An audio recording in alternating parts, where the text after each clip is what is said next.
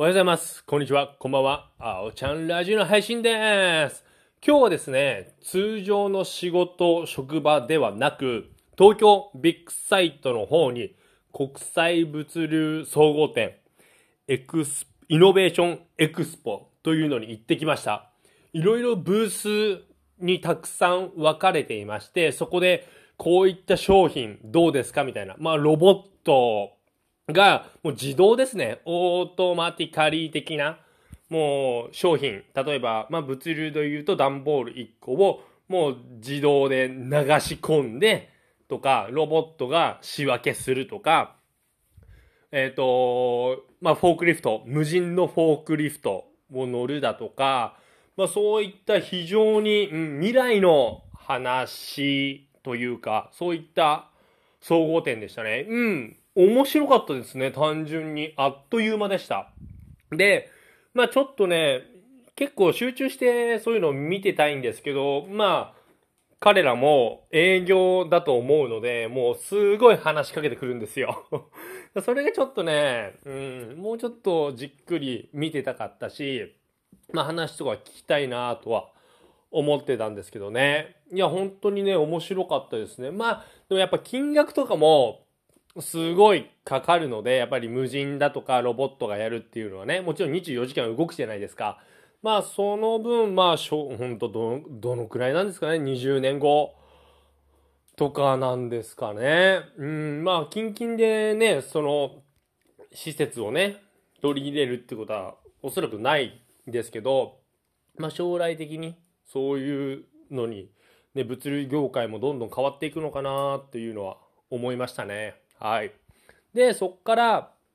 うちの支店、支店っていうか、物流倉庫は、僕は南関東流通センターという神奈川県の物流センターで働いてるんですけど、浦安の方にも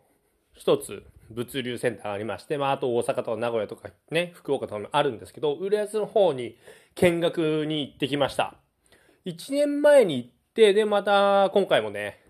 行かしてもらいました。で、まあ僕の尊敬するセンター長がいらっしゃって、で、今こちらの方手伝ってくれてるんですけど、で、たまに月1回か2回ぐらい浦安の方でやられてて、で、そのセンター長の元、いろいろ見学させてもらったんですけど、もうすっごい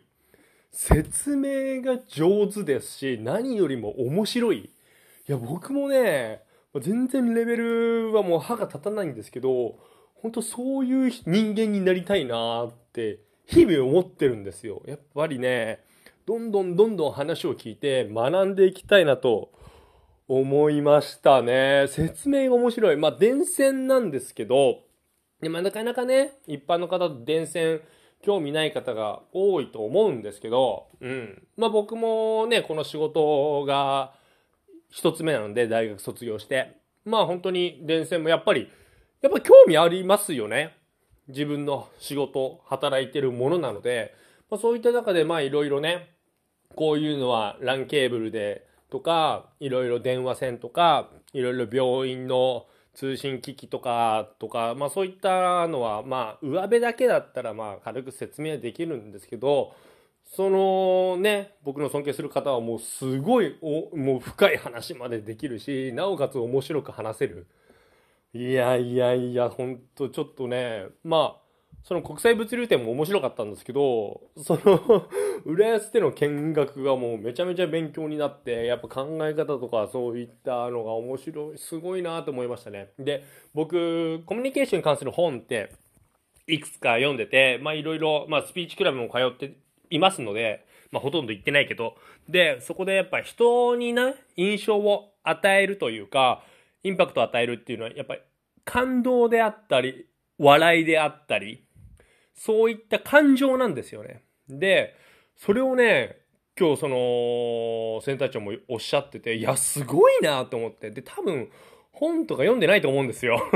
多分ね。多分ね、本当野生の勘と経験でやられているので、いや、マジですごいなと思って。僕もそんなね、まあ、がっつりそんな本読んで勉強してるっていう、まあ、まあ、時期にはよるんですけど、いろいろ辛いこととか、うん、壁にぶち当たったら本を読むような形に今なってるんですけど、いやー、すごいな勉強になったなと思って、いい一日でしたね。うん、まあ、結構ね、遠いんですよ。電車で言うと2時間ぐらいかかるので、ちょっと遠いんですけど、いや、本当に緑のある、いい一日でしたね。はい。ということで、皆さんも、中日、水曜日、どうでした？でしょうか？はい。それでは、今日も僕のラジオ聴いてくれて、どうもありがとうそれではまた明日。バイバイ。